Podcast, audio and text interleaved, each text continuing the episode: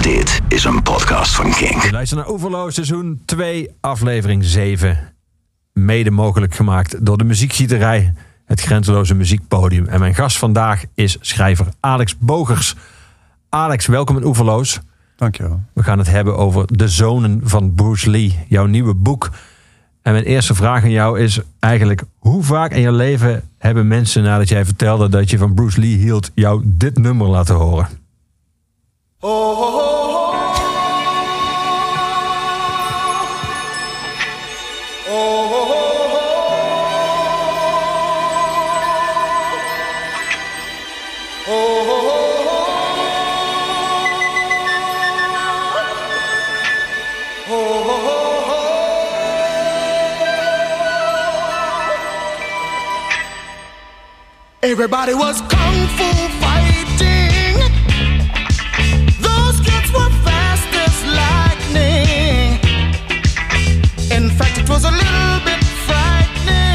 ben niet bang, Alex, ik ga hem niet helemaal uitdraaien.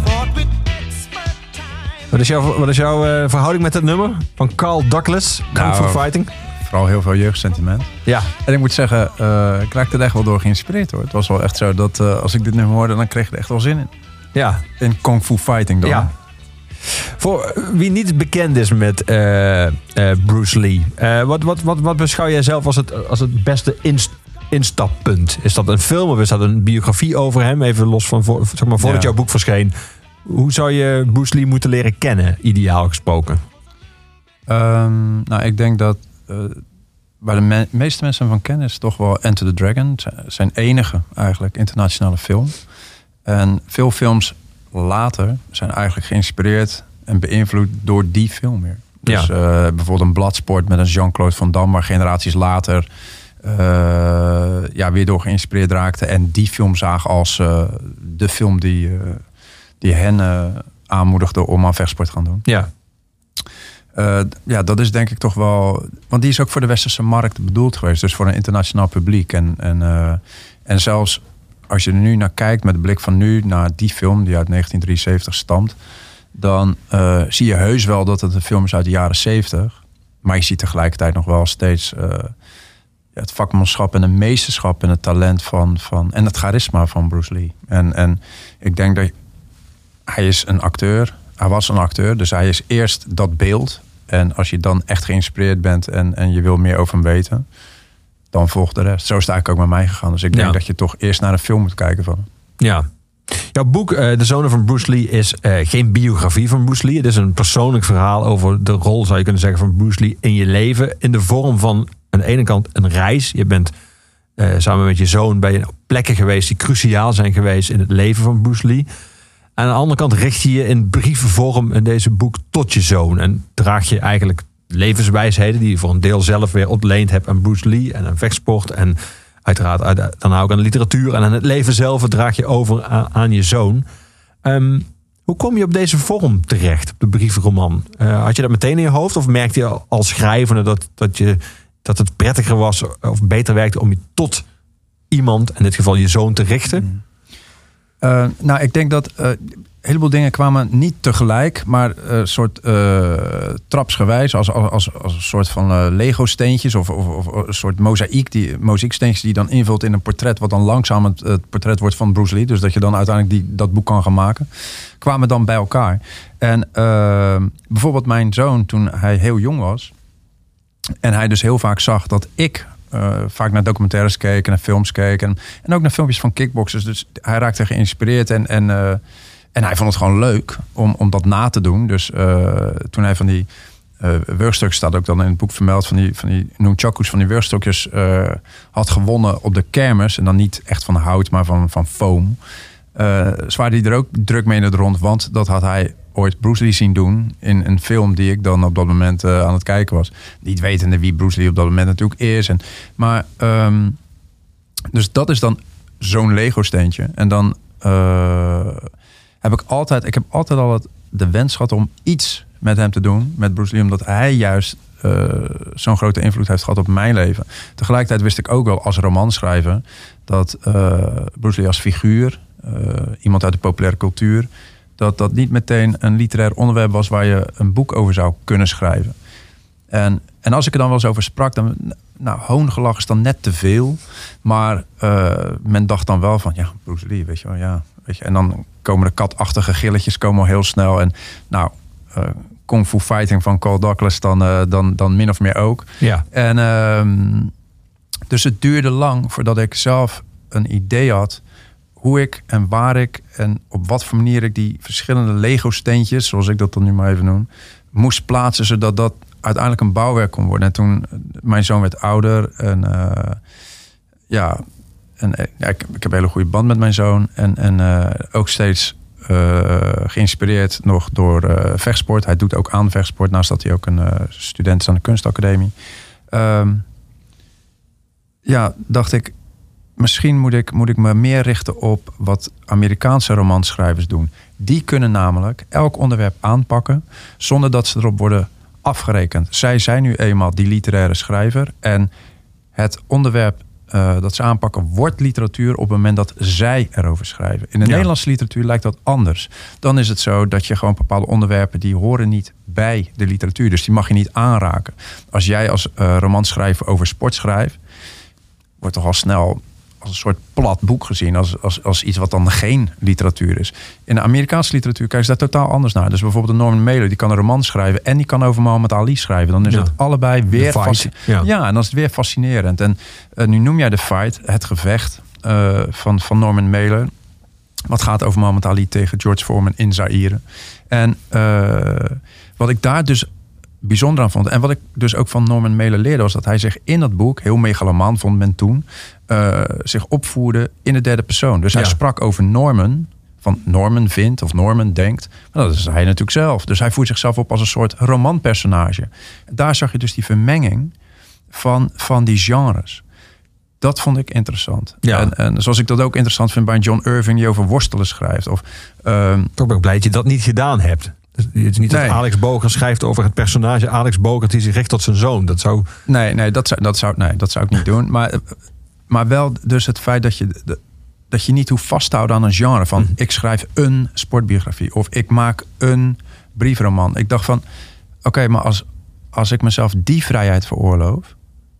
dan is het echt helemaal open. Ja. En dan kan ik gewoon het boek maken dat ik graag wil maken. En toen leek mij, om die intimiteit te zoeken... leek mij de, de briefvorm wel heel mooi. Ja. En, eh, en ja, Hoe zou je zelf die, die band tussen jou eh, en Bruce Lee willen omschrijven? Want je, je gaat op reis, eh, je bezoekt ook het graf van Bruce Lee. En dan vragen gegeven moment mensen die daar werkzaam zijn op die begraafplaats aan jou: Are you fans? aan jou en je zoon. En dan lijkt je in het boek toch wat huiver te hebben voor dat woord fan. Ja, nou ja, fan, hè? fanatic. Ehm, ja, zo wil ik natuurlijk eh, niet zien. Ook al eh, had ik geen behang, maar Bruce Lee behang. en en eh, toen ik, toen ik jong was. En Was ja, dat met een foto dan of een soort striptekening van, van Bruce Lee? Nee, er waren toen ook foto's. Je kon van die, van die, van die magazines kopen. Die, die waren in Rotterdam. Kon je die bij een Chinees winkeltje kon je die kopen. Dat waren die Kung Fu magazines. En als je dat dan... En dat, dat, waren, dat ging alleen volledig over Bruce Lee. En als je dat dan uitvouwde, dan werd het een poster. Dus ja, ik kocht natuurlijk helemaal uh, schelen aan die, aan, die, aan die blaadjes. En eh, die hing dan in mijn kamer. Dus nou ja... eh, dus ja, nee, als fanatiek zag ik mezelf natuurlijk niet. Dat begrijp je. En, en, eh, en dat kwam omdat ik... Dat plaatste ik heel... Dat, dat plaats ik heel erg bij jeugd. Bij, dus in die zin snap ik het als mensen zeggen, oh Bruce Lee. Ik plaats heel erg bij eh, jeugd, jeugdsentiment. Het wordt meer, of het wordt anders op het moment dat je anders naar die man gaat kijken. Dat je dus ook ziet dat hij bepaalde, dat hij een bepaalde levensvisie had, bepaalde opvattingen. Dat hij heeft filosofie gestudeerd. Ja. En dat hij daar. Net als eh, jij. Ja, net als ik. En dat hij er een, een, een, een visie op nahield die in die tijd nogal ongewoon was. En, en eh, hij geloofde in volledigheid in plaats van dat je alles moet opdelen. Weet je, dat, hij leefde in de tijd ook van de, van de burgerrechtenbeweging, van de segregatie eh, in Amerika. En, en daar geloofde hij toen al totaal niet in. Dus hij was eigenlijk continu bezig om, nou ja, there is but one family. Dus en, en als je nu naar kijkt en als je daar nu over nadenkt, denk ja, de. Maar eh, in die tijd een revolutionaire gedachte. En als je dan een jongen bent uit een uh, nou, arbeidsmilieu opgroeiend in een van de eerste migrantenwijken in het naamloze gat Vlaardingen onder de rook van Rotterdam. Uh, een soort verschoppeling. En je zoekt altijd maar naar iets waar je aan kunt vasthouden. En dan heb je ineens iemand, uh, een held, Ja. die zegt uh, dat je alles kunt worden wat je, wat je denkt te kunnen worden, of wat je wil worden. En dat er geen plaats voor jou is waar je niet, zou, ter, waar je niet terecht kan komen. Dan, dus die maakbaarheid van jezelf, van je lichaam, van je geest, dat was tot op zekere hoogte. Dat was voor mij wel heel belangrijk om te horen. En soms hoor je die van een uh, groot schrijver, soms hoor je die van een filosoof, soms hoor je die van een dichter of van een muzikus, soms hoor je die van een uh, overleden kung-fu-ster. Ja. En uh, dat was in mijn geval zo. Ja, terwijl als je jouw boek leest, had het ook maar net zo goed zo kunnen zijn dat iemand als Mohammed Ali die rol had aangenomen. Je beschrijft dat je s'nachts uit je bed werd gehaald door je opa Leo. Ja. Uh, als Ali vocht, uh, dan riep hij Al Ali op tv. Uh, terwijl Ali komt daarna nog een paar keer langs in je boek. Uh, en Ja. Ali was natuurlijk ook iemand die meer te bieden had dan alleen de vechtsport. Dat ook iemand die levenswijsheden had, die Ja. duidelijk politiek geëngageerd was, religieus geëngageerd. Dus ook een soort van, zou ik zeggen, een soort totaal, totaal figuur. Uh, Ja. Die heeft niet die functie gekregen, in die mate in ieder geval, die Bruce Lee heeft gekregen. Nee, en uh, toen dacht ik daar niet zo over na natuurlijk als kind. Later als volwassene kijk je er wel op terug. En uh, ik denk dat Mohamed Ali was voor mij meer toch die bokser in de ring. Met alles wat hij natuurlijk ook nog meer was en wat je uh, zojuist beschrijft. Maar, maar uh, Bruce Lee die ging door verschillende disciplines heen. Hij was en die vechtkunstenaar en die acteur. En hij schreef. En hij was die denker. En uh, Mohamed Ali was dan die bokser in de ring en buiten de ring was hij een voorvechter voor de burgerrechtenbeweging. En was hij, maar dat, dat vond ik als kind natuurlijk nog moeilijk te duiden. Dat begreep ja. ik toen natuurlijk nog niet helemaal zo. Dus ik vond hem vooral een, een zeer geanimeerde bokser. Een bokser met, met verhalen, met anekdotes, met rijmpjes, met versjes. En, en, en die, die uh, boksers niet alleen in de ring te snel en te slim af was, maar ook buiten de ring. En die die continu, uh, nou ja, tot op het bot uh, wist te beledigen. En, en, en ja, nou ja, op het verkeerde been wist te zetten. En ja, dat vond ik, dat was absoluut uh, meesterlijk om te zien. Maar ik denk dat, dat zo'n figuur die, die verschillende uh, disciplines oversteeg. En die het, die het volledige veld overzag van sport, kunst uh, en spiritualiteit. Dat, dat trok me dan toch meer aan. Ja. En het was natuurlijk vechtkunst. Dus dat betekent, ik deed toen, toen ik, in, toen ik jong was, deed ik aan taekwondo, Koreaans karate dat leek toch meer op wat ik. Uh, wat, wat Bruce Lee deed, leek toch meer op wat ik zelf deed. Ja. Dus ja, ja dat sloot meer aan. Dat wat Mohammed Ali zo goed deed, wat je net beschreef, dat hij ook zeg maar, het verbaal zo sterk was, uh, zijn tegenstanders tarten en uitdagen. Uh, nee, je bent nog steeds enorm uh, vechtsportliefhebber. Je bent kickbox trainer. Je hebt je eigen kickboxschool in Rotterdam. Um, je ziet dat nu dat zeg maar, het onderdeel trash talk voor sommige dat, dat, momenten zijn er bijvoorbeeld in UFC dat er wedstrijden zijn waarbij van tevoren een aantal persconferenties worden gegeven die eigenlijk een evenement op zichzelf zijn, waar dan ja. 10.000 mensen op afkomen om alleen de vechters tegen elkaar te zien uh, verbaal battelen. Het lijkt erop dat maar in, in, in het vechtsport maar een paar mensen uh, voor Conor McGregor bijvoorbeeld in, in, in het MMA en zo'n uh, Cedric Doumbé en het kickboksen Hmm. Kunnen in enige mate wat zo'n Ali kon, namelijk niet alleen je tegenstander beledigen, maar ook met een soort twist doen. En met grapjes en met ironie en met Ja. woordspelingen. Hoe zie jij dat? Zie jij, zie jij daar allemaal mensen die proberen Ali te zijn? Of, of, of of is dat inmiddels zo plat geworden dat, dat het niet eens meer gaat om een soort van. Dat er ook een soort van twist of humor in zit? Is het alleen maar zo grof mogelijk eh, afzeiken, zoveel mogelijk? Nou, dat laatste, dat zie je al steeds vaker gebeuren. En ik denk dat ook bijvoorbeeld een Conor McGregor, voor wie ik overigens een uh, groot fan was, moet ik zeggen, als het aankomt op, op wat we nu, waar we het nu over hebben. Um, ja, die ging op een gegeven moment wel net een stapje te ver. Dan wordt het zeg maar, wat, bijvoorbeeld wat, wat bij Ali zo leuk was en zo mooi was om te zien, was dat het, het ging steeds om een bepaalde vindingrijkheid. Het was, het was creatief, het was speels, het was... Uh, hoewel Joe Frazier, die heeft later wel eens gezegd... dat, dat uh, de beledigingen waren echt niet meer nodig. De zalen zaten vol, de arena zat vol. Iedereen wilde naar Joe Frazier en uh, Mohamed Ali kijken. En de beledigingen waren echt niet meer nodig. En toch bleef hij ermee doorgaan. Dat heeft hem... tot zijn dood heeft hem dat altijd geraakt. Dus daar heeft hij altijd over gesproken... dat het hem altijd heeft gekwetst.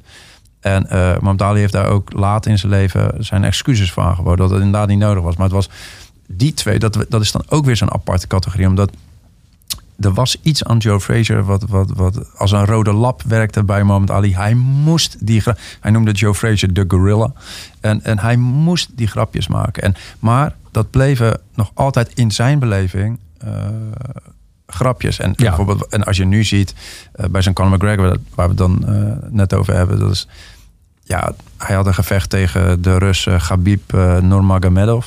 En, en dan gaat het over zijn ouders, dan gaat het over zijn religie, dan gaat het over zijn afkomst, dan gaat het over Rusland, dan gaat het over moslims. Dan gaat het, en eh, dan beweeg je zo ver van, van, het sport, van de sport vandaan, van het veld van, van de sport vandaan. Ja, dan, dan, dan wordt het eh, onsmakelijk op een gegeven moment. En daar verloor hij mij. Betekent overigens niet dat ik het nog steeds een fenomenale vechter vind. Maar ik denk dat het heel moeilijk is om die lijn te bewandelen. Ja. Die grens eh, waarin het speels blijft. En je toch nog een soort respect voor de andere hebt. Wat, wat wel bovenaan moet blijven staan. En die lijn bewandelen is heel moeilijk. Cedric Doumbé noem jij de, de, de Franse kickbokser. Die in Glory eh, optreedt. Ehm, ja, die doet dat ook. Die heeft ook. Maar die heeft dan ook weer zo'n heel olijk gezicht. Die heeft een heel vrolijk. En, en eh, Die lag Ja. zelfs in de ring. ja, hij doet me ook een beetje denken aan eh, SpongeBob. eh, weet je hoe die met, met, met zijn gebit, zeg maar. En, Ja. en, en, eh, en misschien doe ik nou wel hetzelfde eigenlijk. Maar, maar, maar en, en, dus dan ben je al snel geneigd om, om die belediging te pikken. Ja, Omdat het dus, dus, je lachend beledigt, Ja, is het toch, lijkt het toch minder erg. ja, en Ali was natuurlijk ook een prachtige man. En, en, en een mooie man met een ontwapenende lach. Dus die, hij kon je beledigen en vervolgens kon je dan hartelijk toelachen. Dus ja, weet je, ja. Ja. Je beschrijft in je boek dat de, de invloed van Bruce Lee in, zeg maar, op de populaire cultuur, de manier waarop hij nog steeds in allerlei uitingen terugkomt, dat die is echt ongelooflijk groot. Ik heb even gekeken, opgezocht wat eh, muziek. Er is één band, die heet gewoon de Bruce Lee Band. Zal ik even iets kort voor laten horen? If, you, if I only could listen to my heart, is dit van de Bruce Lee Band.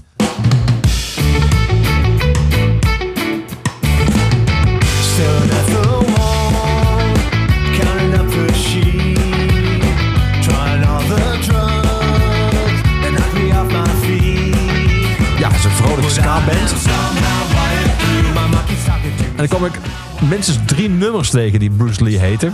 Van eh, Marcus Miller. Dat is deze. Bruce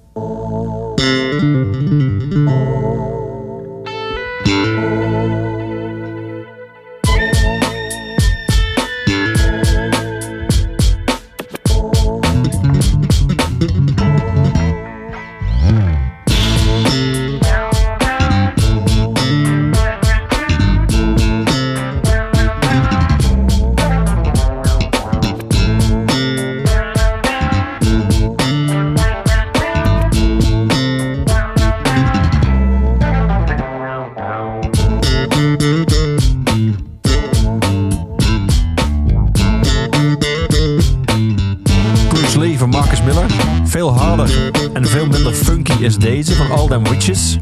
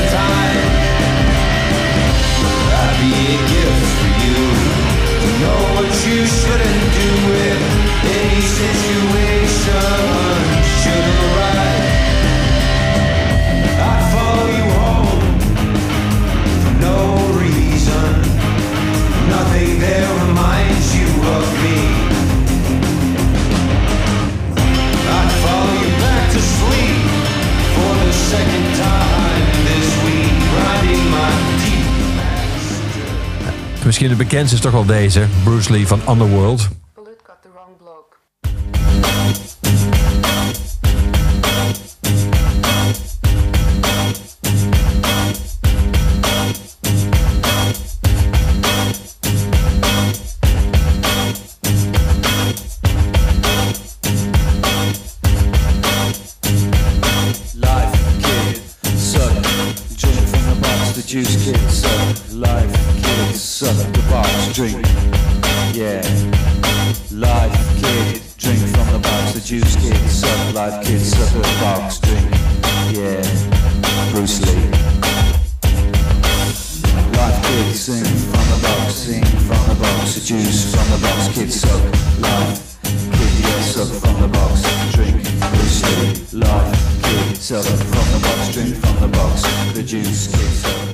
Van Underworld.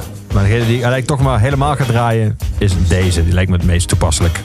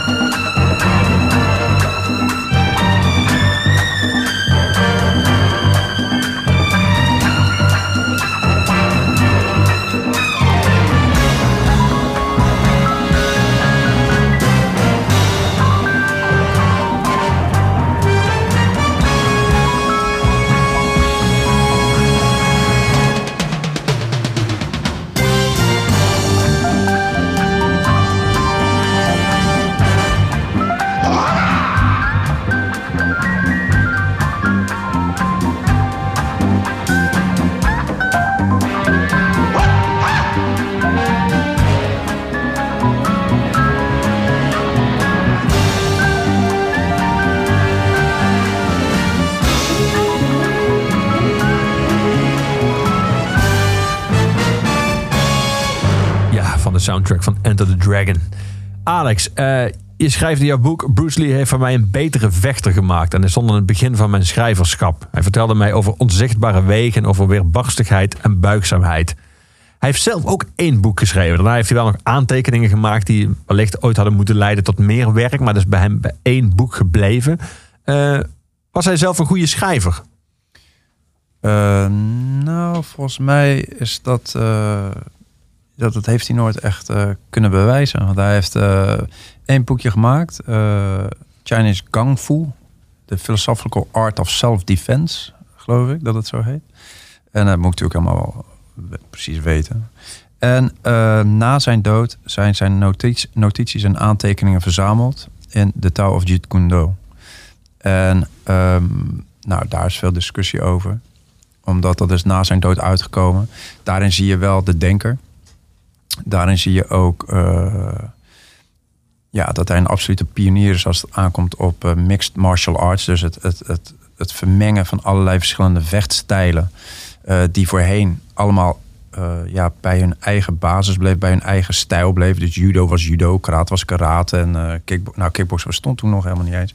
Maar boksen was boksen. En zo had je allemaal die verschillende stijlen. En hij, hij keek letterlijk over de schutting. En, en dat vind je en zie je allemaal in die gedachten terug. Of hij zelf eh, de Tao of Jeet Kune precies zo had samengesteld eh, als zijn weduwe Linda Lee heeft gedaan.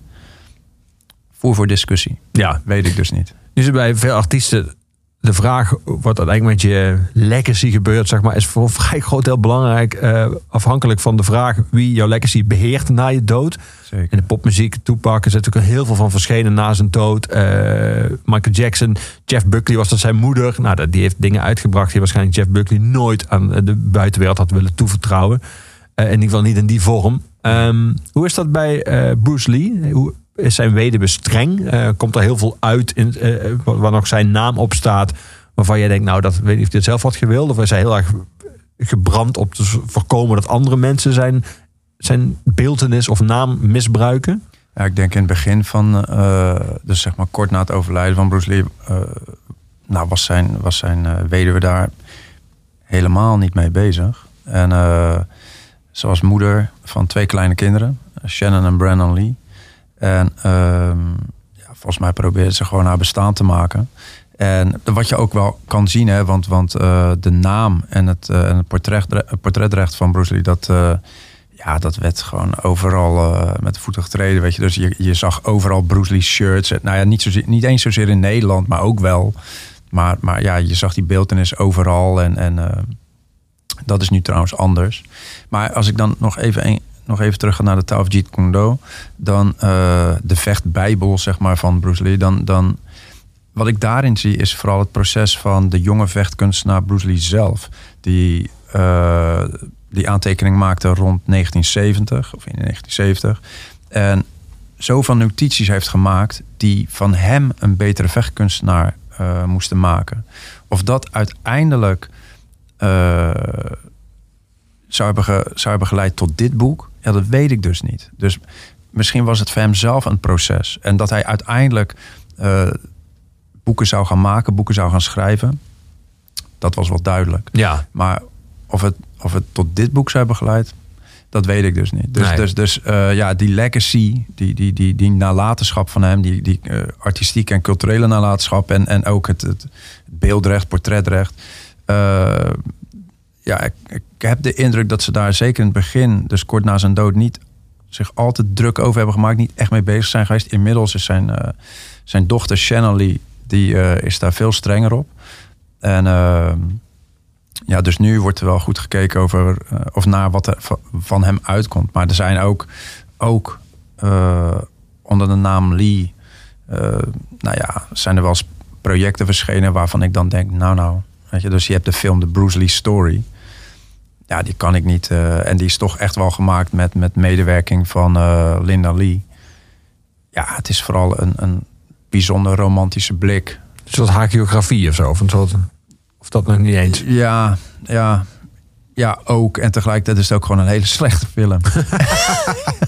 en Ja. en eh, ja, Jason Scott Lee, die dan de, geen familie overigens, die dan, de film, die dan in de film de rol van Bruce Lee speelt.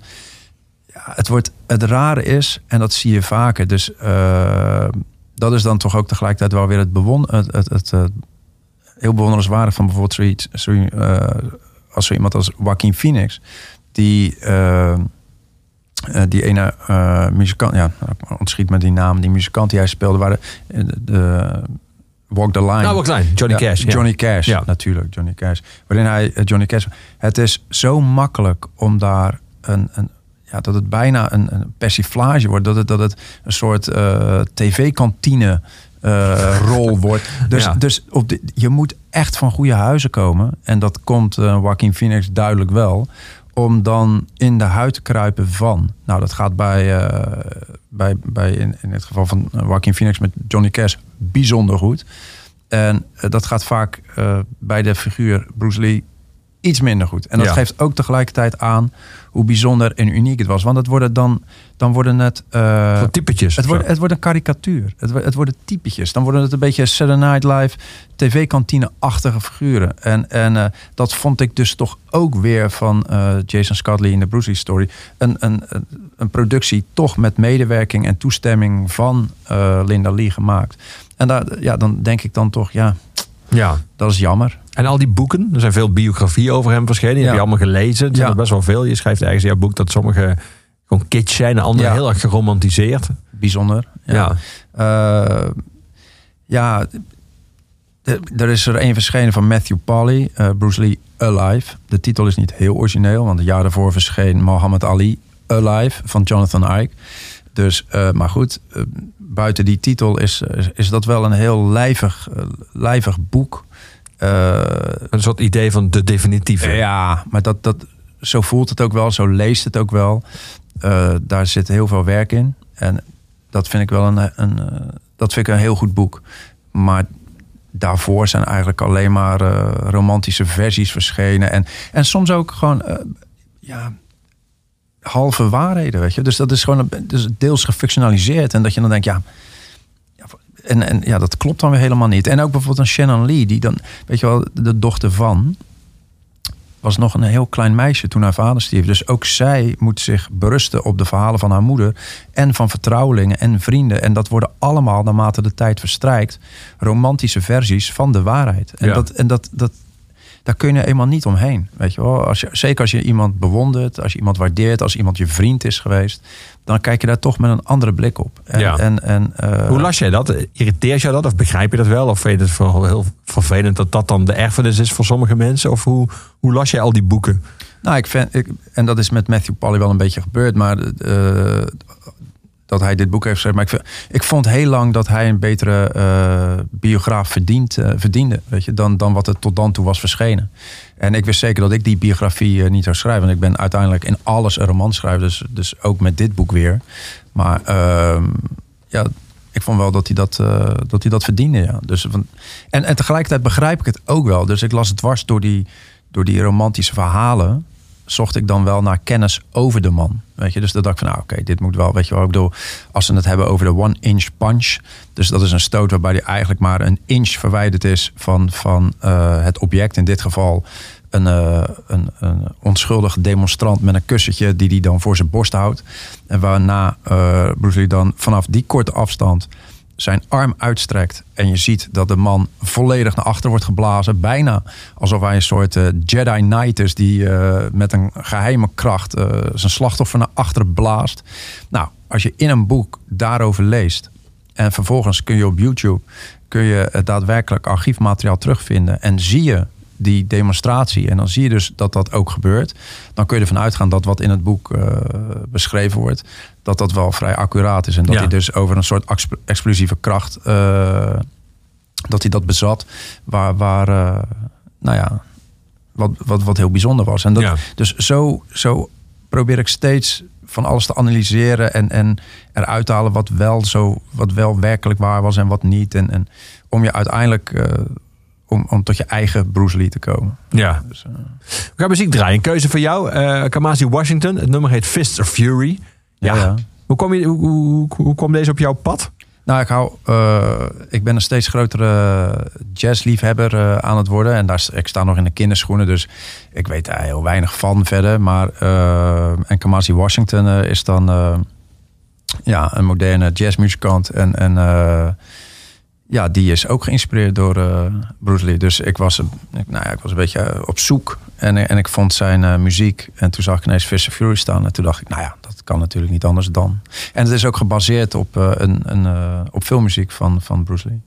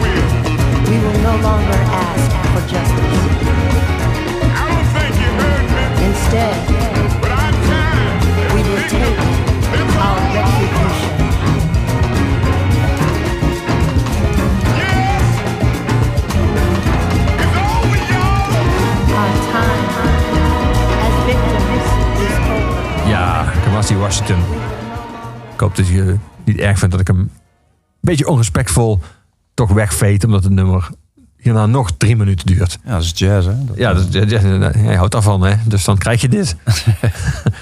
Ehm, je ging naar Seattle, onder meer, eh, waar Bruce Lee begraven ligt. Ehm, je, je schrijft in het boek: Ik zoek ongetwijfeld naar een geest die er al lang niet meer is. Eh, je bes- je beschrijft ook dat je toen je bij zijn graf kwam, het gevoel had dat je er al vaker geweest was. Ehm, heb je het gevoel dat je die geest, die er ongetwijfeld al lang niet meer was, dat je die wel je gevoel een soort van gevonden hebt daar? Nou, het grote verschil eh, van een figuur als Bruce Lee met bijvoorbeeld andere grootheden, of nou Elvis is of, of eh, Jim Morrison, of, is dat eh, zeker in het geval van Elvis, dat is, dat is bijna een, een, carnaval, een kermis. Jim Morrison, ik ben er nooit geweest, maar zijn graf schijnt helemaal vol gekalkt te zijn met iedereen die daar dan. Ja, het is echt een bedevaartsoord. ja, het is bedevaarts ooit geworden. Eh Bruce ligt gewoon op, bega- op een begraafplaats, Lakeview Cemetery. Hij ligt eh, zeg maar tussen de gewone mensen. En ehm, op een heuvel. En dan kun je gewoon naartoe. Dus ehm, wat, je, wat je hebt als, als, je, als je daar bent, is dat je je bewust wordt. En dat klinkt misschien heel gek, maar dat, dat je bewust wordt van het feit dat het iemand is die werkelijk heeft geleefd. Het is niet een. een Als je naar het graf van Bruce Lee of eh, van, van Elvis gaat, dan lijkt me dat je dan, omdat je in zo'n lange stroom van, van mensen eraan voorbij trekt, dan lijkt het een attractie. Dat wordt het dus nooit. En dat is het dus ook nooit. En, en dus als je daar staat, dan ben je letterlijk. En dan, en dan krijg je dus dat respect wat je hebt als je iemand bezoekt eh, op een begraafplaats. Dan krijg je het respect wat daarbij hoort. Dus eh, je staat bij dat graf en je kijkt naar iemand eh, die in 32 jaar, eh, nou ja, tamelijk veel eh, voor elkaar heeft gekregen. En dan daarnaast ligt zijn zoon. Dus eh, ja, een vader en zoon bezoeken op dat moment een vader en zoon. Ja.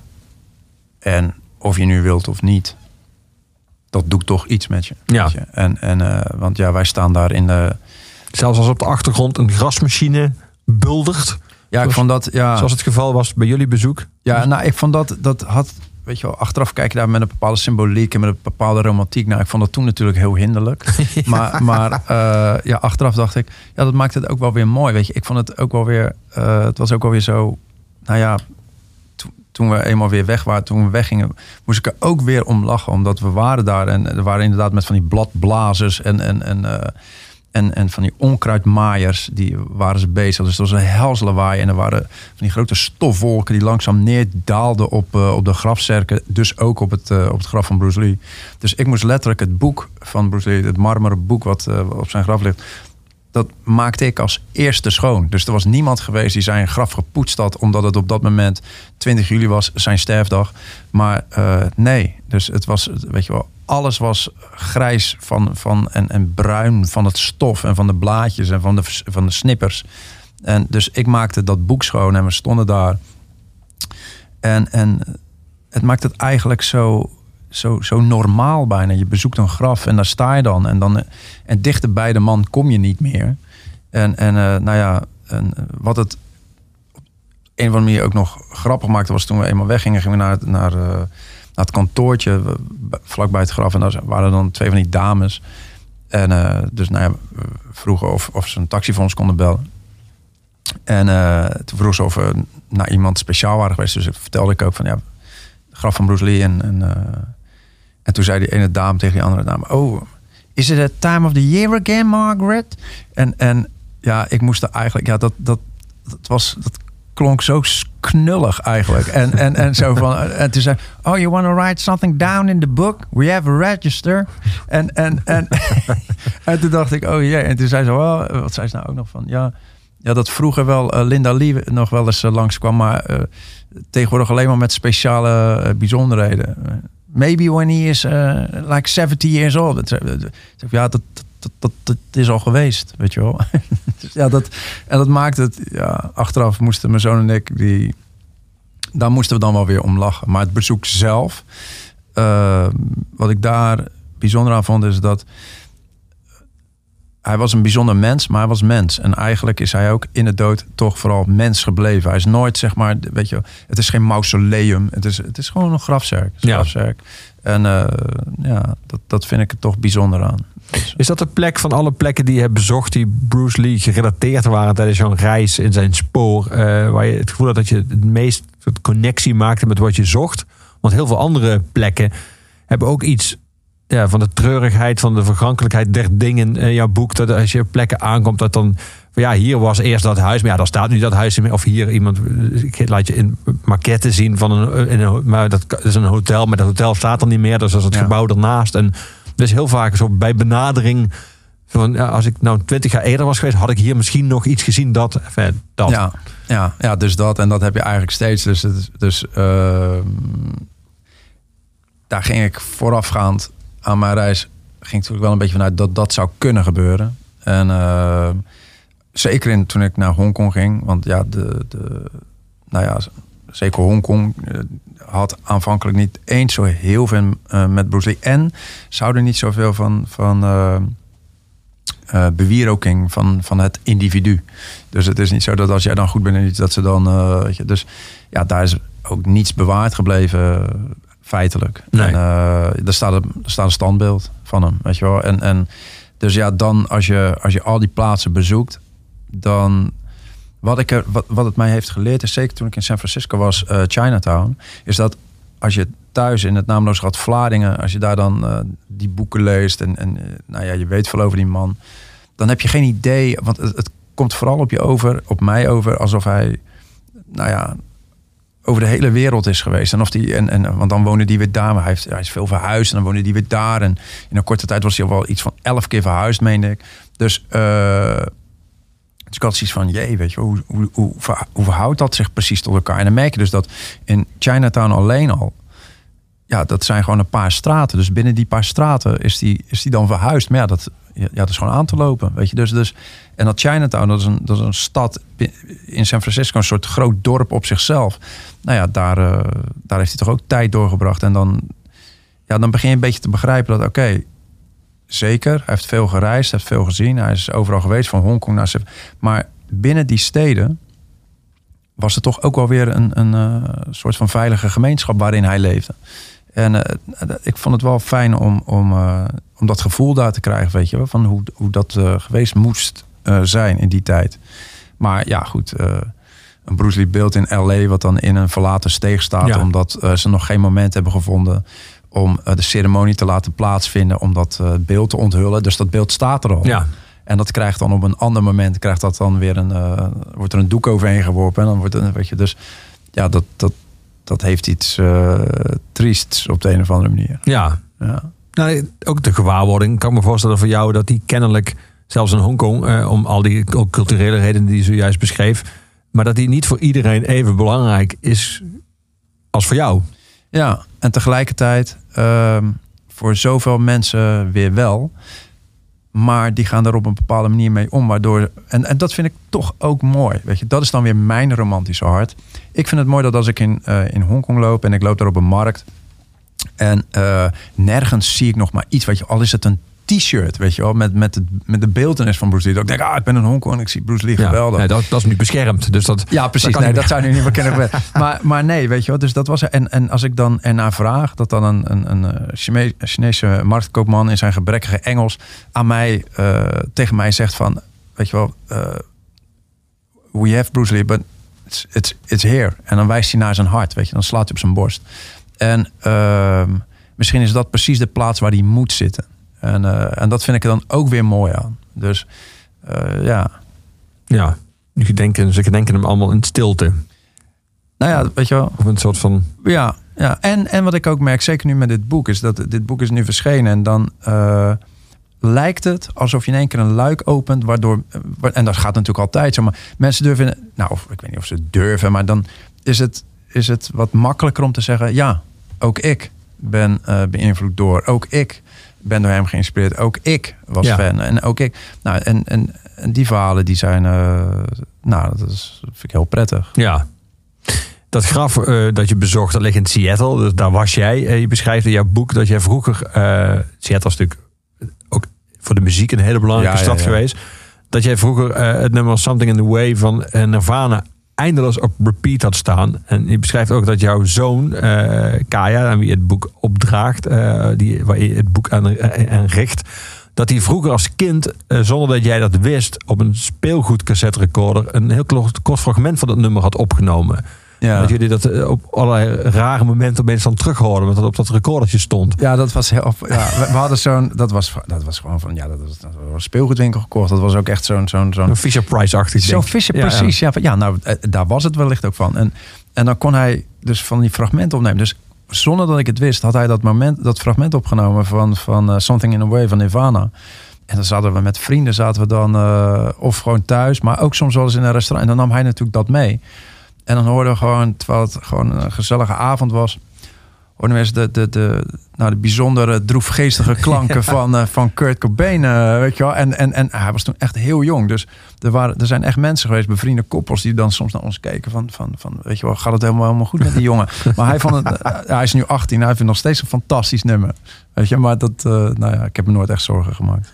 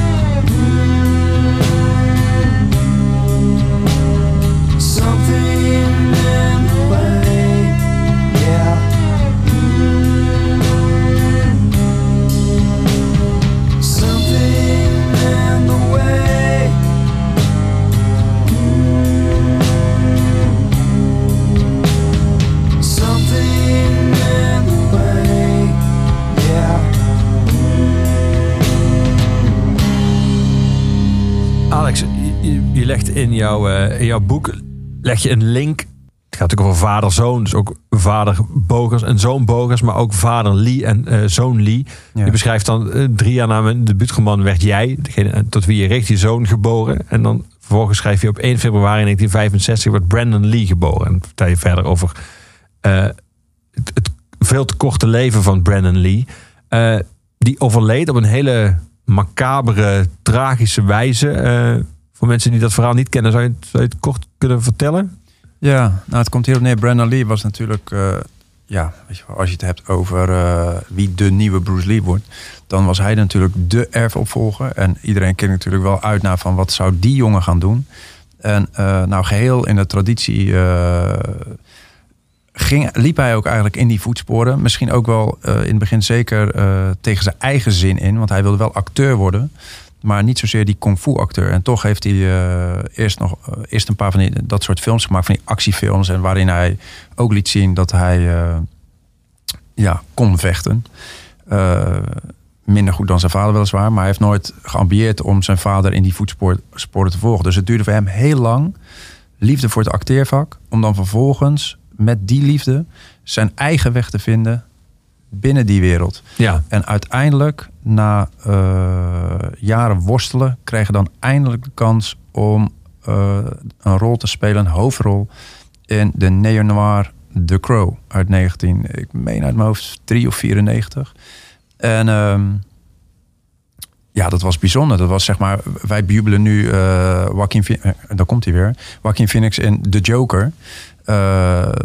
Maar minstens zo donker was ook The Crow.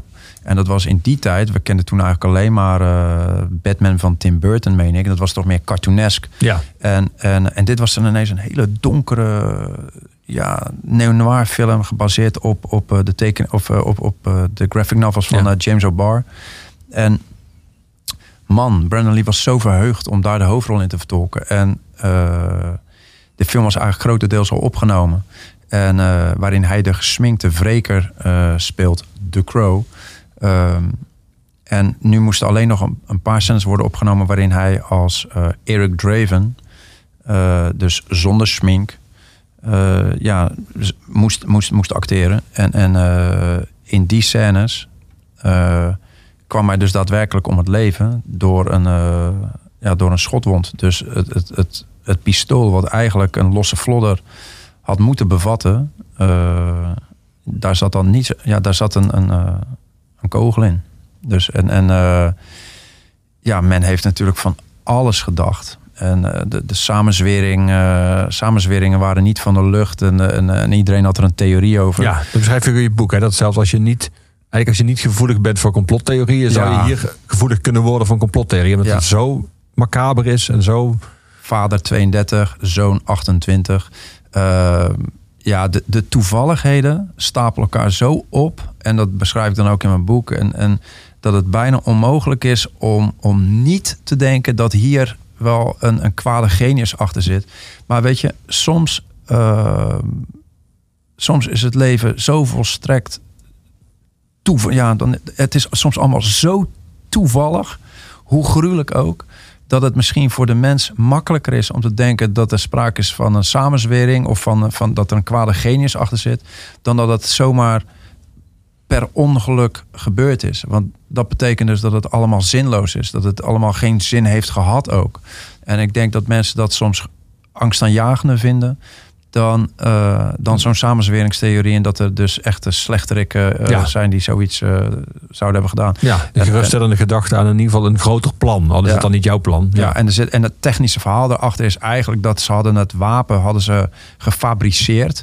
Dus eh, de regisseur die wilde een shot van de kogel die daadwerkelijk in de loop zat. Dus toen hadden ze de, de top, de tip noem je dat in het Engels, van de kogel afgezaagd en in de loop vastgelijmd. Zodat de, de cameraman de kogel letterlijk zou zien zitten. En eh, de volgende dag zou dan echt eh, de scène moeten worden opgenomen waarin eh Brandon Lee zou worden neergeschoten. Of eigenlijk zijn personage Eric Draven. Vervolgens werd in datzelfde wapen, waarin dus de top van de kogel zat, de metalen punt, daar werd eh, een losse vlodder ingestopt. En vervolgens stond het wapen dus per ongeluk op scherp. Het losse kruid vuurde de vastgelijmde kogel, de top, met zoveel kracht uit de loop dat het eigenlijk eh, toch een kogel was. Niet, niet een kogel zoals je die eh, normaal in het wapen stopt. Maar eh, ja, die vond toch uiteindelijk op zijn weg het lichaam van Brandon Lee en verwoestte daarin zoveel dat, dat hij op de operatietafel is overleden. Ja. Die film, als je die nu zou terug... Ik heb hem destijds gezien, maar als je die zou terugkijken... wat je ongetwijfeld gedaan hebt... is die, is die overeind gebleven? Of is The Crow eh, eh, een gedateerde film? Als je die, nou, als je die nu ziet. Ehm, nou, ik heb hem ook nog niet al te lang geleden eh, weer eens een keer gekeken. En ehm, ja, ik vind het nog steeds wel een hele mooie film eigenlijk. En, eh, Want was alles al opgenomen? Of hebben ze nog met behulp van destijds de digitale technieken... dan de scènes die dan nog niet waren eh, ingevuld? Ja, ze hebben het een beetje in. Ja, dus volgens mij hebben ze sommige scènes er gewoon uitgelaten. Dus, en dan hebben ze de film zo gemaakt dat wij als kijker daar eigenlijk geen weet van hebben, dat we het gewoon helemaal niet zien.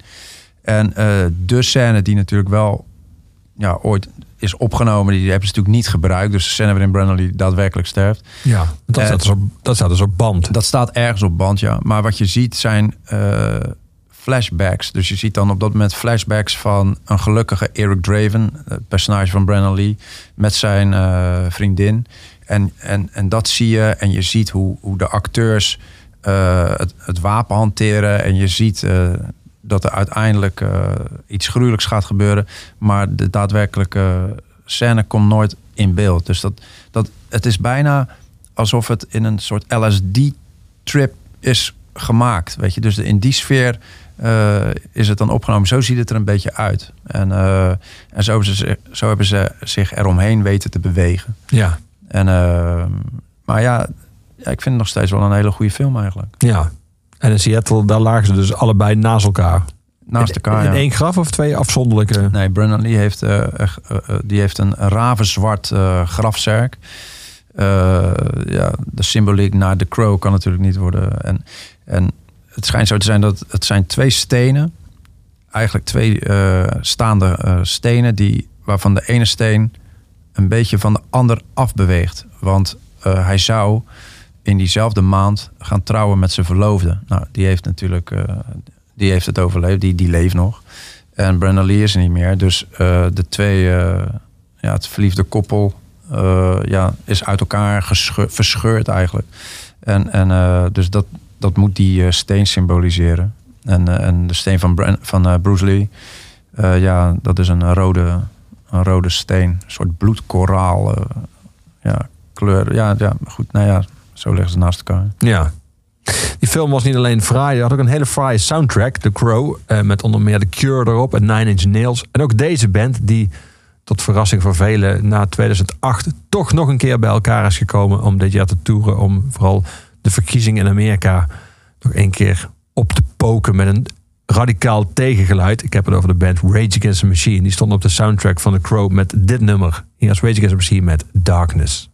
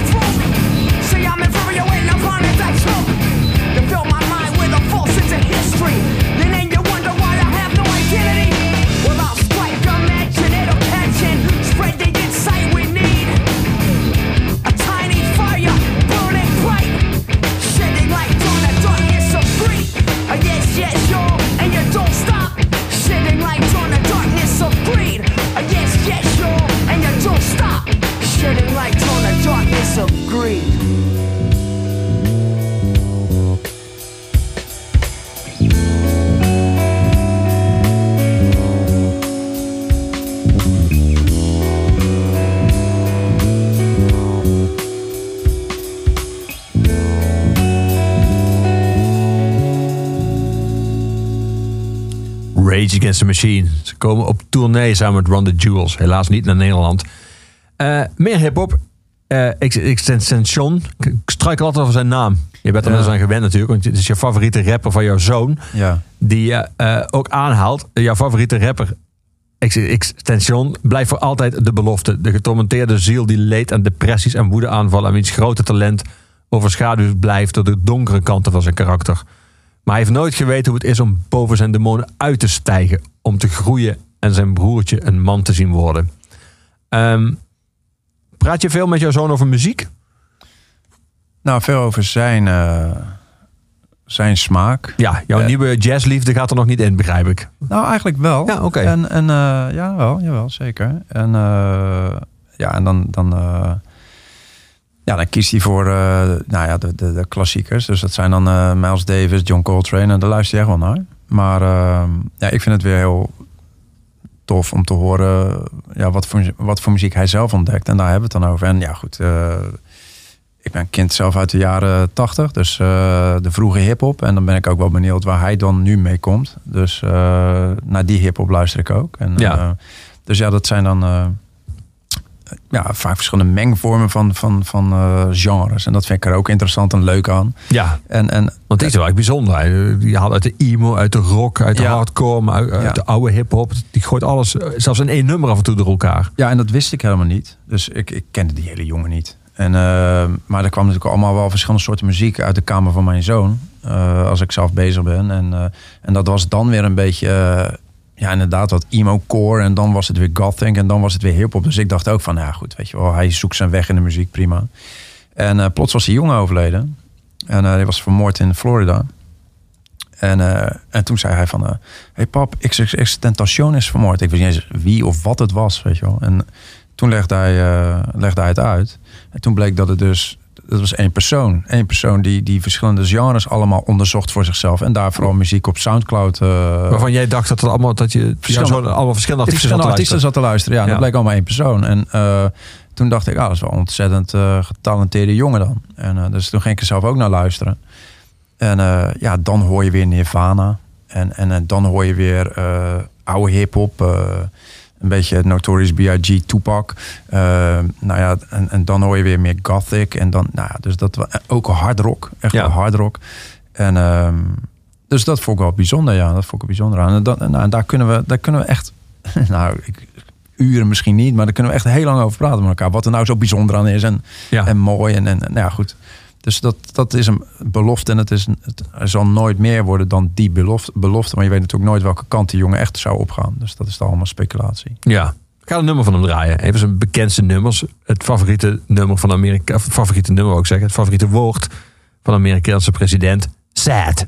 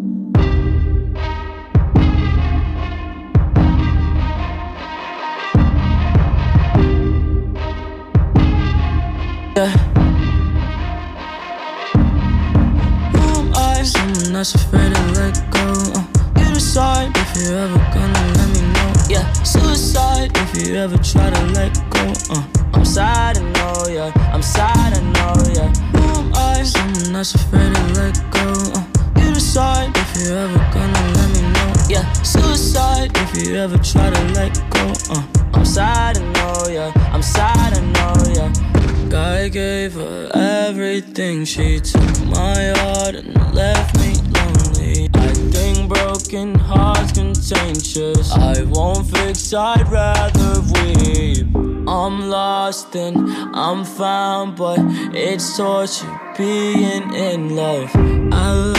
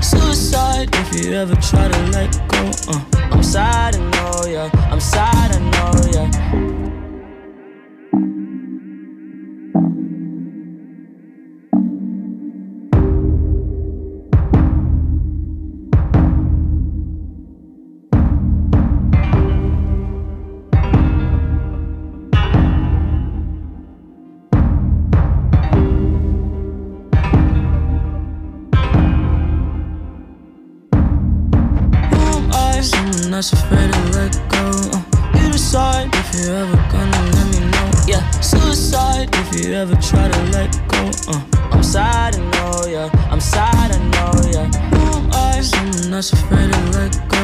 Uh, you decide if you're ever gonna let me know. Yeah, suicide if you ever try to let go. Uh, I'm sad, I know, yeah. I'm sad, I know, yeah.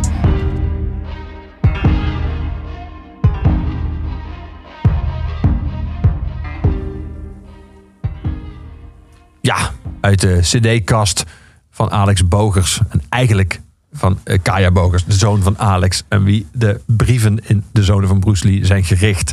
Je vertelde je zoon ook over jouw opa Leo. Hij wilde niks te maken hebben met de middenklasse en elite. Jouw opa vond het ook maar niks dat jij, eh, of jouw vader vond niks dat jij niet naar de LTS wilde. Eh, toen viel jouw oom Piet hem nog bij. Want hij dacht, je bent zeker te lui om te werken als je naar de LTS gaat. Toen heb je een tijdje als beveiligingsbeambte gewerkt. Eh, beschrijf je. Welk object beveiligde je? Of welk gebouw? Een eh, bouwterrein. Oh. Dus ik liep toen s s'avonds en s'nachts met een zaklamp op een verlaten bouwterrein. En eh, moest ervoor zorgen dat er niemand die daar niet hoorde te zijn, zeker niet in de nacht, ja, iets zou pikken van het bouwterrein. Je moet maar op dat moment eh, wat, wat eh, spaanplaten of eh, weet ik wat er allemaal lag, nodig hebben. En dus ja, Maar daar komt liep- dat net zoals een jaar geleden of zo werd de NS geteisterd door koperdieven. Die gingen dan s'nachts koper stelen. Ja. Af en toe waren dan treinen vielen uit wegens koperdiefstal. Moet ik me voorstellen bij bouwterrein ook mensen denken... oh, ik ben aan het verbouwen, dat is een terrein. Ja, ik ja, hoef- ja, ik hoef alleen maar het hek over en dan... Ja, het zou je verbazen wat mensen denken nodig te hebben. En, en, eh, en, en ja, dus daar. En, en ik weet nog heel goed dat toen ik eh, daar. Toen werd ik. Ik zou dan worden afgelost. Of nee, ik moest een, een jongen aflossen. En dat was een student. Eh, die studeerde aan de HAO. Eh, Volgens mij heet dat nu HES, Hoge Economische School. En ehm, toen zei hij van, eh, oh, dit, dit is jouw werk gewoon. Dit doe jij. En toen zei ik van, ja, ja, ja, ja. Hij zag, oh, oh, grappig. Toen zei ik, want? En zei hij, nee, nee, nee, ik zou dit natuurlijk nooit eh, gewoon als, als, eh, als beroep willen doen. En zei oh. En, en nou ja, ik kijk zeker niet neer op het eh, beroep van, beveiligings, of, van, van beveiligingsbeambte. Het is alleen zo dat ik, toen werd ik wel op mezelf teruggeworpen, dat, ik dacht van ja, is, is, is dit alleen maar... Ik schreef natuurlijk toen ook al. Maar ik dacht dan wel... nee, juist omdat ik uit dat arbeidsmeer kom... heb ik nooit leren nadenken over of je iets kunt met een artistiek talent. Weet je, dat, dat was gewoon, dat werd bij ons, dat kwam bij ons niet ter sprake. Nee, de opa Leo en het boek, eh, de ome Piet zijn niet mensen die volgens mij daar heel erg mee bezig waren. Met, eh, Nee, nee dus, dus ja, die kant moest ik. eh, om die weg te, daarin te vinden, ja, dat, dat, dat duurde even. Ja. ja. Ja. Dat zijn lange nachten, neem ik aan, op zo'n bouwterrein. Maar dat, eh, ik neem niet, niet aan dat elk half uur iemand over een hek klimt. Dus er gebeurt ook wel eens heel lang niks. Nee, er gebeurt, doorgaan, er gebeurt helemaal niks zelfs. Dus eh, ja, het is letterlijk eh, uren doorbrengen. Ik probeerde wel eens te schrijven, maar dat vond ik dan ook wel weer. het was nou niet echt een hele inspirerende omgeving, zeg maar. En ja, En dan maak je gewoon je rondje en nog een keer je rondje. je rondje en dan ga je dan kijk je met een zaklamp. En dan zie je wel eens een kat wegschieten. En ja, schrik je de tering. En dan, eh, en dan ga je weer in je kantoortje zitten. En dan wachten tot, eh, tot jij wordt afgelost of totdat eh, de uren voorbij zijn. Ik heb trouwens heel kort gedaan hoor. Nou, nou, nou, dat je dit vertelt, kan me er ook iets bij voorstellen. Ja, ja, ja. Ja, ik, ik dacht heel snel, nee, dit is niets voor mij. nee. Want als je het zo beschrijft, gaat de tijd, die kruipt dan ongeveer. Ja, ja dat was wel. ja, was altijd nog wel iets beter dan zwembadreiniger. Heb je ook van, gedaan? Van het buitenbad. Ja. En dan moest je in februari eh, moest je dan de mos en het onkruid tussen de stenen vandaan spuiten. En dan had je wel een eh, soort van regenpak aan. Niettemin was het heel erg koud.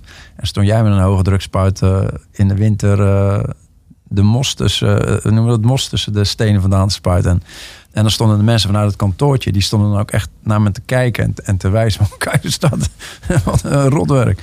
En, en eh, ja, dat, dat en, eh, nou ja, toen heb ik mezelf af en toe als heel, heel triest gevonden hoor. Heb je daar wel eens aan nodig om daar aan terug te denken als je af en toe worstelt met een boek? Je denkt, oké, het alternatief is mos wegspuiten of eh, alleen opgeschrikt worden door een kat.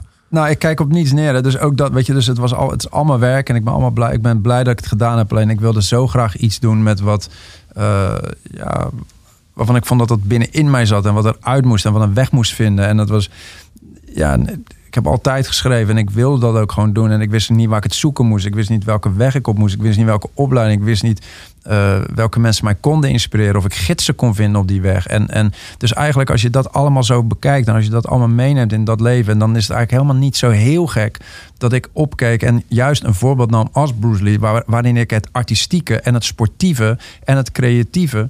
eh, allemaal verenigd zat. En dat is natuurlijk voor een kind is dat misschien eh, ja, of als je nu als volwassene kijkt, is dat dat je dan denkt, nou ja, dat is wel heel eh, misschien naïef. Nou, dat vond ik dus niet. En vond ik toen al niet. En vind ik nu nog steeds niet. Nee. En, en eh, dus ja, en dat wilde ik. Dus dat betekent niet dat ik zeg maar denk over dat soort baantjes van. van eh, ja, weet je, het was alleen zo. Ik, ik, ik wilde iets anders en ik wist niet welke kant ik op moest. En die weg zoeken, dat, ja, het pad alleen al zoeken, waardoor ik dacht van, dan moet ik ergens uitkomen. Dat was al een, een, een zoektocht aan zich, weet je wel. Ja. Dus ja. Ga iemand draaien die vaak terugkomt, bij vaak, ieder geval een paar keer langzaam in je boek. Eh Kendrick Lamar, volgens mij een gedeelde liefde voor jou en je zoon. Eh, dit jaar nog trouwens te zien op, eh, als headliner op het Hua Festival in Tilburg. Hier is Humble. Nobody pray for me. It been a day for me. Yeah, yeah. Remember syrup sandwiches and crime allowances. Finesse a nigga with some counterfeits, but now I'm counting this. Parmesan where my accountant lives. In fact, I'm down in this. You say with my boo babe tastes like Kool-Aid for the analyst. Girl, I can buy your Westie world with my base stuff. Ooh, that pussy good. Once you sit it on my taste buds, I get way too petty once you let me do the extras. Pull up on your block and break it down. We playing Tetris. AM to the PM, PM to the AM phone. Out your per diem, you just gotta hate them funk. If I quit your BM, I still rock Mercedes funk. If I quit this season, I still be the greatest funk. My left stroke just went viral. Right stroke put a baby in a spiral. Soprano C, we like to keep it on the high note. It's levels to it, you and I know. Bitch, be humble. Hold up, bitch. Sit down. Be humble sit down. Be humble, bitch, sit down. Be humble, sit down. Be humble, sit down. Be humble, sit down. Be humble, bitch, sit down. Be humble, sit down. Who that nigga thinking that he frontin' on that man? Get the fuck off my stage, I'm the same man. Get the fuck off my dick, that ain't right.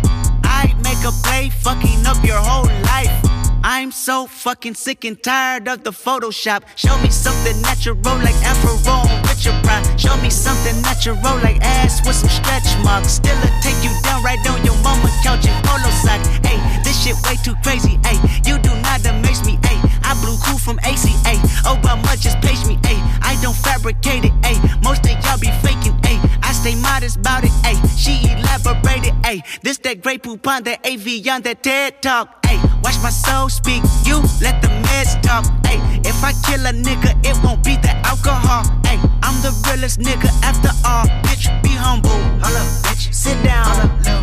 Be humble. Holla, bitch, sit down. Be humble. Bitch, sit down. Be humble. Sit down. Be humble. Holla bitch sit down. Be humble. Sit down. Be humble. Bitch, sit down. Be humble. Sit down.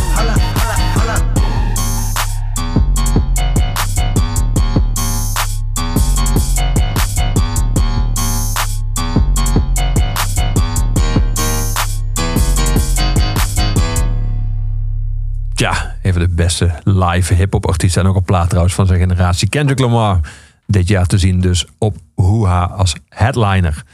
Alex, je schrijft in eh, De Zonen van Bruce Lee... heb je het over het huwelijk van eh, Bruce en Linda. eh, dat in die tijd zeer gevoelig lag. Gemengde huwelijken waren in een tiental staten nog, nog verboden. Niet in Washington. Uiteindelijk trouwde Bruce ondanks alle bezwaren met Linda in de kerk... op een nadrukkelijk verzoek van haar moeder. Linda's moeder en grootmoeder waren de enige familieleden... die bij het huwelijk aanwezig wilden zijn.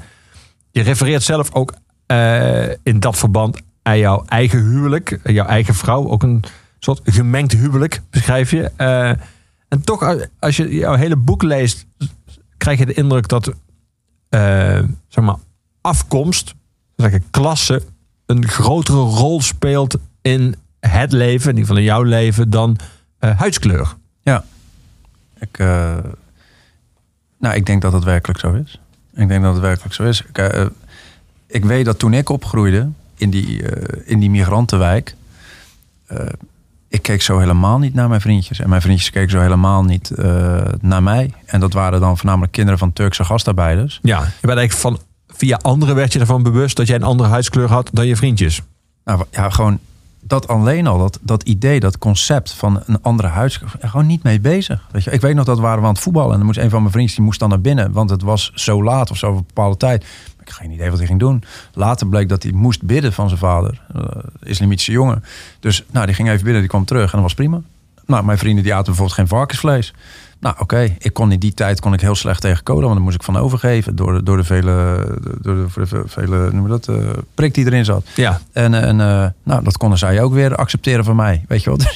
je was gewoon op een hele andere manier mee bezig. Wat, wat, wat je gelijk maakte met elkaar, wat, wat, wat ervoor zorgde dat je met elkaar één was, was die, die, die, die economische status. Weet je, we waren allemaal arm. We woonden allemaal in arbeidershuisjes. Onze ouders moesten er uh, moesten allemaal keihard knokken om het, uh, om het beter te krijgen. Niemand kon zomaar op vakantie. Mijn, mijn Turkse vriendjes ging dan voornamelijk wel naar Turkije. Maar dat werd ook heel makkelijk begrepen. Want natuurlijk, daar woont een familie. Het is veel goedkoper om daar naartoe te gaan dan op dat moment. Dus ehm, pas later, toen ik naar een iets wittere wijk verhuisde. Toen werd ik steeds vaker gewezen op de verschillen. En uh, nooit werkelijk begrepen. Nee. Nee. En uh, Nee, nooit, ja, gewoon echt nooit werkelijk echt begrepen. En uh, dus ja, ik zeg wel eens dat ik, dat ik als, als, man, als witte man van middelbare leeftijd, dat ik, ik, ik kan niet tot die klasse behoren. En, en, ik, wil, en ik zet me er ook niet tegen af. Maar ik weiger om, om mij in een bepaald hokje te laten drukken op dat punt. Omdat ja, mijn, mijn, hoe ik opgroeide en, en, en waar ik vandaan kom, dat is. Dat, ja, dat, ik, ik kan me daar gewoon helemaal niet. niet niet in vinden. Weet je. Ik kwam er gewoon letterlijk niet in vinden. Mijn beste vriend was een Surinaamse jongen. En, uh, ja, dat is meer dan 25 jaar mijn beste vriend geweest. Uiteindelijk ga je dan natuurlijk je eigen leven leiden. En uh, hij woonde boven mij. En eh, een moeder, had een moeder met eh, drie zusjes. Nou ja, door hem leerde ik Motown muziek kennen. En, en eh, danste, op, danste ze op Michael Jackson natuurlijk. En op, nou ja, Marvin Gaye en James Brown. En, en, en ik heb ook wel eens over geschreven. in Alleen met de Goden. En, en ja, ik zag het altijd alleen maar als eh, verrijking. Als een dat ik denk oh oké, oh, dat ken ik helemaal niet. Weet je wel? En, en zo ben je met elkaar steeds bezig om elkaar te ontwikkelen, om elkaar eh, te voeden. En, en eh, ja, dat gebeurde ook steeds. En ja, weet je wel, nee, ik, ik kan er niet op die manier. Dus ik denk dat je economische status, dus waar, je- waar je staat in het leven, dat dat, dat dat iets zegt over wie je bent, waar je vandaan komt. Weet je wel, kijk, tegen mij werd gezegd na de, na de CITO-toets op de basisschool, een jongen als jij, die doet het beter op de LTS. En dat werd tegen mij gezegd, want mijn ouders waren arbeiders. Wij gingen eh, zelden op vakantie. We hadden eh, eerst geen auto en later een, een, een bus van mijn vaders werk voor de deur staan. Maar het werd ook gezegd tegen, tegen mijn Turkse vrienden en ook tegen mijn beste Surinaamse vriend. Jongens zoals jullie horen beter, eh, die kunnen beter naar de LTS. Dat werd Dat is, niet. dat is ja. helemaal niet veranderd. Hè? Dat blijkt uit alle onderzoeken dat, Ja, dat dat jongens nog steeds uit lagere ja. sociaal-economische milieus veel te laag worden Ja. ingeschaald. Dus ja, lagere sociaal-economische milieus. En dus daar gaat het om. Niet omdat dat, dat toevallig een Turkse jongen was of omdat het een Surinaamse jongen was. Je hoort er gewoon niet bij. En, eh, ik denk, en, en dat weet ik, want ik was dan die witte jongen. Nou, daar heb ik op dat moment niet echt een voordeel bij gehad. Want ook ik moest gewoon naar de LTS, weet je wel. En, en eh, weigerde ik, weet je. Dus, eh, want ik wilde dat gewoon niet. Dus mijn eigen koppigheid, mijn eigen rebellie, mijn eigen opstandigheid... zorgde er toch voor dat ik dacht, als ik genoeg punten heb... dan ga ik gewoon naar het voortgezet onderwijs. En, en, maar ja, dat gebeurt nog steeds. Dat heet trouwens met een mooi woord onderwijsapartheid. Hebben we toch nog een beetje apartheid. En, en, en dat gebeurt nog steeds. En ik dacht namelijk dat dat hoorde bij mijn generatie. Niet eens zo heel lang geleden ontdekte ik dat dat dus nog steeds plaatsvindt. Ja. Nou, eh, schrikkelijk. Het is bepaald niet je eerste boek, De Zonen van Bruce Lee. Het, maakt inmiddels deel uit van een, eh, van wat inmiddels een, een groot en rijk oeuvre is. Ehm, maar dit boek broedt al heel lang. Het broedt al in ieder geval heel lang voor jou om iets te doen met Bruce Lee en het belang van hem in jouw leven. Ehm, was het een moeilijke bevalling? Om het uiteindelijk, ik kan me voorstellen dat iemand die zo'n grote rol speelt, maar die tegelijkertijd eh, letterlijk gezien op zo'n grote afstand van je staat, dat je daar zoveel ideeën over hebt, eh, dat het makkelijker lijkt dan is om die allemaal uiteindelijk eh, op papier te zetten in wat voor jou voelt als het definitieve verhaal over Bruce Lee in jouw leven. Ja, ik, ik, ja, ik vond het vooral moeilijk omdat ik... nou, ik, ik ben die romanschrijver. En wat voor soort boek ga je dan nu maken? En wat, wat wil je eigenlijk maken? En wat wil je vertellen? En ik wist wat ik wilde vertellen. En ik wist wat ik wilde schrijven. En ik wist hoe ik het moest doen. En ik wist dat ik het ook zou gaan doen. Maar het resultaat daarvan, zou dat worden begrepen? Zou bijvoorbeeld iemand eh, die, die dit omslag bijvoorbeeld van dit boek ziet... zou die dan ook denken, van, ah, Bruce Lee, daar niks mee. Dus Ja, zou het- omslag is een foto, een, een foto van Ja, eh. Netjes in een pak. Ja, en zou, zou, weet je, zou het worden begrepen? Dus en, en voor, de, eh, voor- de literaire criticus, zou die het begrijpen? Zou die begrijpen eh, wat, ik, wat ik wilde doen met dit boek? Wat, wat, wat, wat ik bedoelde hier, wat ik hiermee bedoel? En, en eh, want ik kende het niet. Ik, ik ken het genre aan zich niet. Ik, ik, ik, liet me inspireren door de Amerikaanse schrijvers, door de Amerikaanse romanschrijvers die gewoon een onderwerp pakken en denken van daar ga ik over schrijven. Is het sport, schrijf ik daarover. Dan is het literatuur. Maar wordt begrepen dat ik, diezelfde, dat ik mezelf diezelfde vrijheid heb gegund. En dat ik daarmee op, dit, op die manier dit boek wilde maken. Dan ook nog over iemand van wie ik zoveel weet. Dus hoe ga je over iemand schrijven waar je heel veel van weet, het zo brengen dat het dan eh, toch nog voor iemand die er niets van weet, en sterker nog, die er misschien niet eens iets van wil weten, dat het dan eh, toch nog een boek wordt dat, eh, dat je grijpt. En waarvan, waarvan je elke pagina wil omslaan. En dat je, dat je gepakt wordt door het boek. En dat je, dat je, dat je meesleurt, dat je meeneemt. En dat ik je. En, en want dat is wat ik wil. Ik wil, ik wil gewoon. Weet je, ik ben zelf ook heel snel verveeld. Dus als een boek me niet pakt, als een film me niet pakt, dan ben ik al heel snel weg. En ik zeg niet dat het vanaf de eerste zin moet zijn, maar na 100 pagina's moet ik toch wel een beetje een idee hebben, weet je wel. Ja. En, en eh, ik heb wel eens over het boek, zal geen namen noemen, maar het zei van, nou, maar na 100 pagina's wordt het echt wel heel goed. Nou, ik van, nou, sorry, maar dan is het gewoon echt, eh, dat is net iets te veel voor mij. Dus eh, nee, dat moet gebeuren. En eh, dat, is, dat is geen makkelijke opdracht, dat is geen makkelijke opgave. En eh, dat was het vanaf het begin niet. Dat was het niet tijdens het proces, tijdens het schrijfproces. Dat was het niet tijdens het, tijdens het redigeren. Het is, het is, het is een... een moeilijke, lastige, ingewikkelde weg geweest. Maar Vond je moeilijk om met afstand over hem te schrijven? Je kan de de liefde voor hem, en de bewondering eh, en de inspiratie en de manier waarop hij je leven heeft vormgegeven en heeft beïnvloed, is heel duidelijk. Maar je kan natuurlijk niet in iedere zin zo'n- de, zijn heiligheid Bruce Lee eh, op, Nee. een, op een troon zetten. ik, hoop ook helemaal, ik hoop ook echt dat ik dat niet heb gedaan. En ik hoop dat ik hem vooral... Dat heb je niet gedaan, maar was dat lastig om Ja. hem ook gewoon zeg maar, tot menselijke proporties te duiden en terug te brengen misschien zelfs? Ja, nou ja, ik, ik vond juist die periode eh, voordat hij dan dat, eh, en dat heeft hij zelf niet op die manier meegemaakt. Dat was vooral eh, een, een hele grote ster in Azië toen, tijdens zijn leven.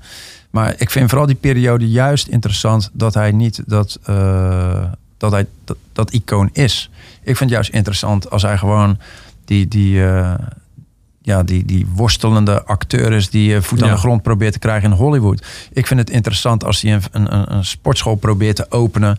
eh, dat bijna geen leden heeft, weet je wel. Ik vind het interessant dat hij een filosofie heeft uitgedacht voor zichzelf... die die, die probeert aan- ja, te verkondigen. En waar eigenlijk niemand echt in gelooft... omdat ze het gewoon niet meteen snappen. Op een paar volgelingen na, op een paar, op een paar eh, beoefenaars na.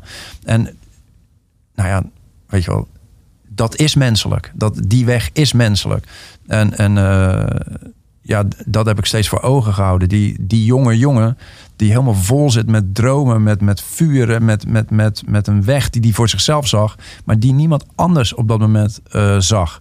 En die die toch gewoon ging lopen, hoe dan ook. Ja. En eh, ja, dat, dat, dat, die strijdbaarheid, daar, daar hou ik enorm van. En die weigering ook om je erbij neer te leggen dat mensen je ergens in willen stoppen en dat je dan gewoon zegt: nee, die kant.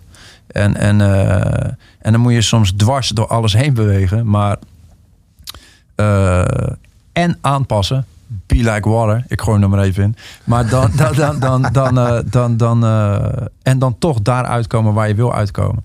Dat is, ja, dat is interessant. En, dat vind ik, dat, en ik hoop dat ik hem op die manier heb benaderd. En dan ook op die manier heb neergezet. En omdat ik het steeds laat afwisselen met bespiegelingen over het leven aan zich. Over hoe ik eh, naar hem kijk, maar ook naar mijn eigen zoon kijk. Hoe hij, eh Bruce Lee, naar zijn zoon keek. Naar Brandon Lee kijkt. En eh, de band die hij had met zijn vrouw. En de band die ik dan heb met mijn vrouw. En hoe dat steeds allemaal samenvalt. En hoe dat door elkaar heen beweegt. En parallel aan elkaar loopt. En ja, zo ontstaat een soort mozaïekbeeld. Hoop ik, denk ik. En, eh, en tegelijkertijd heb ik natuurlijk, want ik raak het aan, dus dan maak ik er vanzelfsprekend fictie van, want ik kan ook niet anders. En eh, vandaar dat ik achterin het boek ook heb ge- geschreven dat, eh, dat ik wel degelijk elementen van fictie heb gebruikt. Ja. En, en eh, ik zou niet anders willen. De zonen van Bruce Lee van Alex Bogers ligt nu in iedere zichzelf respecterende boekhandel. Dankjewel Alex dat Graag. jij was vandaag Dankjewel. Oeverloos. Het laatste woord van iedere Oeverloos, mede mogelijk gemaakt door de muziekgieterij, is altijd aan onze huisdichter postuum, aan Luc de Vos. Dus ik sluit deze Oeverloos af met Gorky met Ze moesten eens weten.